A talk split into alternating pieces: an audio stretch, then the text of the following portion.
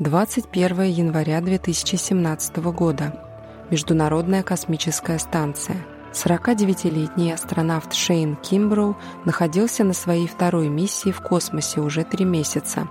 За это время он стал командиром и несколько раз выходил в открытый космос, но именно в этот день у него было совершенно особенное задание – Шейн распаковал старый потрепанный футбольный мяч, достал фотокамеру и сделал снимок, который вы сейчас видите на экране.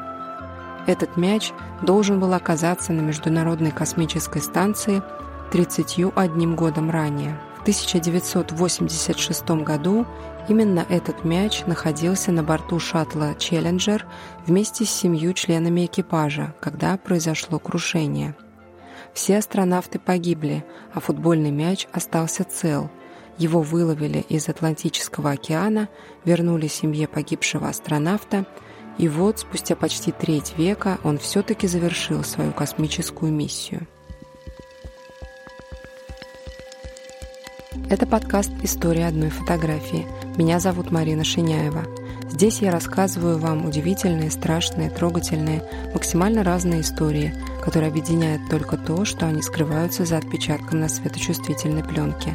Большое спасибо всем, кто поддерживает подкаст лайками и комментариями и делится им в социальных сетях. Если вам нравится мой подкаст, теперь вы можете поддержать его еще и на платформе Boosty. Ссылка в описании. Буду очень рада вашей поддержке. Three, two, one and liftoff. Liftoff of the 25th Space Shuttle mission, and it has cleared the tower. Крушение шаттла «Челленджер» в 1986 году потрясло всю страну, да и остальной мир не оставил равнодушным. Запуск космического челнока транслировался в прямом эфире по телевидению, поэтому люди собрались у экранов целыми семьями и коллективами. Это был момент гордости и радости, который в одно мгновение обернулся общенациональной трагедией.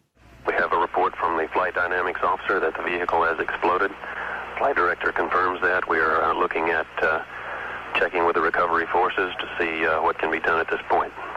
В составе экипажа было семь человек.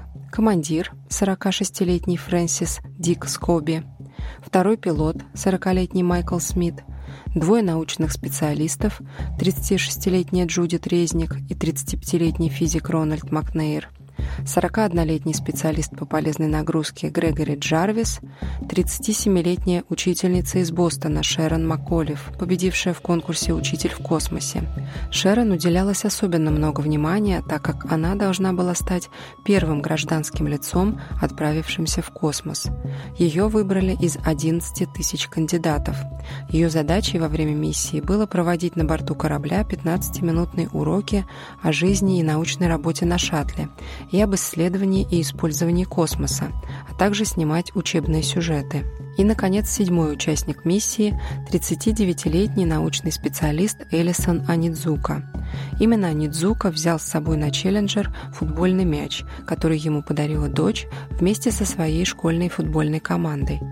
Весь мяч был исписан пожеланиями удачи в их космической миссии – Запуск «Челленджера» произошел 28 января 1986 года в 11 часов 38 минут по местному времени из космического центра имени Джона Кеннеди во Флориде. Старт переносили несколько раз из-за плохих погодных условий.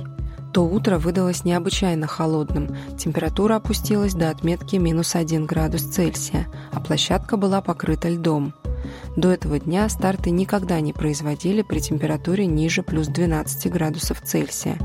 Низкая температура вызвала обеспокоенность у инженеров, в особенности у Роджера Бажоли, который за день до запуска настаивал на отмене старта. Он утверждал, что подобные экстремальные условия могут отрицательно сказаться на эластичности уплотнительных колец твердотопливных ускорителей, так как соединения не испытывались при температурах ниже 12 градусов. Как я и говорила, этот запуск и без того много раз откладывался, поэтому НАСА категорически отказывались снова переносить старт, и под их давлением инженеры все-таки дали добро на запуск. Команда погрузилась на борт, помахав на прощание зрителям, следившим за запуском по телевизору. Неподалеку от космического центра Кеннеди была оборудована площадка для наблюдения за стартом. Там собрались члены семьи астронавтов и другие зрители. Они разместились на трибунах, а телекамеры фиксировали их лица, когда космический челнок оторвался от Земли. Улыбки, слезы радости, прощальные взмахи рук. Сам запуск также был снят на видео в мельчайших деталях – уже после катастрофы записи были тщательно проанализированы, и оказалось, что буквально с первых секунд после пуска что-то пошло не так. Но со стороны ничего этого не было видно, поэтому когда спустя 73 секунды произошел взрыв и Челленджер разлетелся на части, зрители были шокированы. Телекамеры фиксировали, как начали меняться их лица, когда они поняли, что именно произошло. И это душераздирающее зрелище. После взрыва герметичная кабина экипажа челнока уцелела и продолжила движение по баллистической траектории. Ее выход из облака газов и обломков зафиксировала камера слежения на 76-й секунде на высоте 20 километров. Кабина испытала огромные перегрузки, после чего перешла в свободное падение – по крайней мере, три астронавта были живы в момент падения и некоторое время были в сознании, так как у них были включены персональные приборы подачи воздуха. То, насколько долго находились в сознании оставшиеся в живых астронавты, зависит от того, удалось ли кабине сохранить герметичность. В случае практически мгновенной декомпрессии астронавты могли быть в сознании всего несколько секунд. Если же кабина имела незначительные пробоины, астронавты могли находиться в сознании – вплоть до удара о воду. Кабина падала с высоты 20 километров в течение 2 минут 45 секунд. Ее скорость в момент столкновения с поверхностью Атлантического океана достигала примерно 333 км в час. Шансов выжить у членов экипажа не было. Поиски обломков и тел начались спустя неделю после крушения. 7 марта на океанском дне была обнаружена кабина шаттла вместе с телами астронавтов внутри. Патологоанатомы провели вскрытие, однако из-за продолжительного воздействия морской воды точной причины смерти узнать не удалось. Основные двигатели челнока были найдены относительно целыми. По мере анализа обломков большинство гипотез о причинах разрушения челнока было отброшено. Причиной катастрофы были те самые уплотнительные кольца твердотопливных ускорителей, которые не приспособлены к погодным условиям ниже 12 градусов. Инженер Роджер Бажоли, который предупреждал НАСА о том, что такое может произойти, спустя многие годы делился, что всю оставшуюся жизнь испытывал чувство вины за то, что не настоял на отмене запуска. Всего было найдено около 14 тонн обломков, но большая часть так и осталась на дне Атлантики. Футбольный мяч, упакованный в пленку, был обнаружен дрейфующим в океане во время операции по извлечению обломков. Это был один из немногих предметов, полностью сохранившихся после крушения. Мяч вернули обратно семье Элисона Анидзуки, и в школе, где училась его дочь, оборудовали мемориал памяти погибших астронавтов, где и разместили мяч, подписанный футбольной командой школы. В этой же школе спустя 30 лет учился сын другого астронавта, Шейна Кимброу, который узнал обо всей этой истории и с разрешения семьи Анидзука взял мяч с собой во время миссии на МКС. После катастрофы Челленджера все запуски были приостановлены до оглашения результатов расследования. В отчете комиссии были приведены 9 требований для улучшения безопасности полетов космической программы челноков.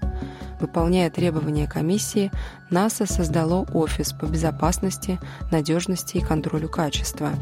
Излишне оптимистичная программа запусков шаттлов была подвергнута критике и названа одной из причин, внесших свою лепту в поспешность запуска Челленджера и его крушения.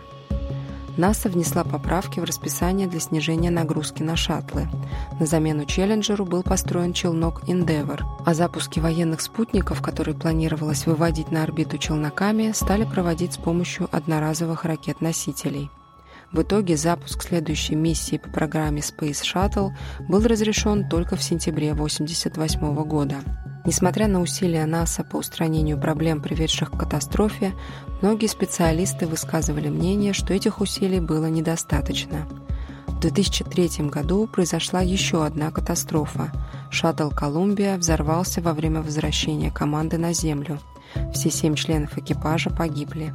После новой катастрофы комиссия по расследованию ее причин пришла к выводу, что НАСА так и не смогла извлечь уроков из крушения Челленджера. В частности, агентство так и не создало по-настоящему независимое ведомство по надзору за безопасностью полетов. Комиссия была убеждена, что организационные проблемы, приведшие к гибели Челленджера, не были исправлены, и что тот же процесс нечеткого принятия решений также оказал влияние на разрушение челнока «Колумбия». Футбольный мяч провел на орбите 173 дня, совершив более трех тысяч оборотов вокруг Земли, после чего благополучно вернулся обратно на свое место в средней школе Клир Лейк. Ученики, которые каждый день проходят мимо него по школьному коридору, родились уже после катастрофы, которая оказала огромное влияние на развитие современной космонавтики. Это был подкаст «История одной фотографии». Нашла и рассказала вам эту историю я, Марина Шиняева. Дизайн разработала Мария Гайдай-Турлова, а главную музыкальную тему написал Сергей Христолюбов. Если вы слушаете подкаст, но почему-то еще не подписаны на него, пожалуйста, подпишитесь и включите уведомления о новых эпизодах. Ну и заглядывайте в телеграм-канал подкаста, где я выкладываю дополнительные материалы и короткие истории. Ссылка в описании. До встречи!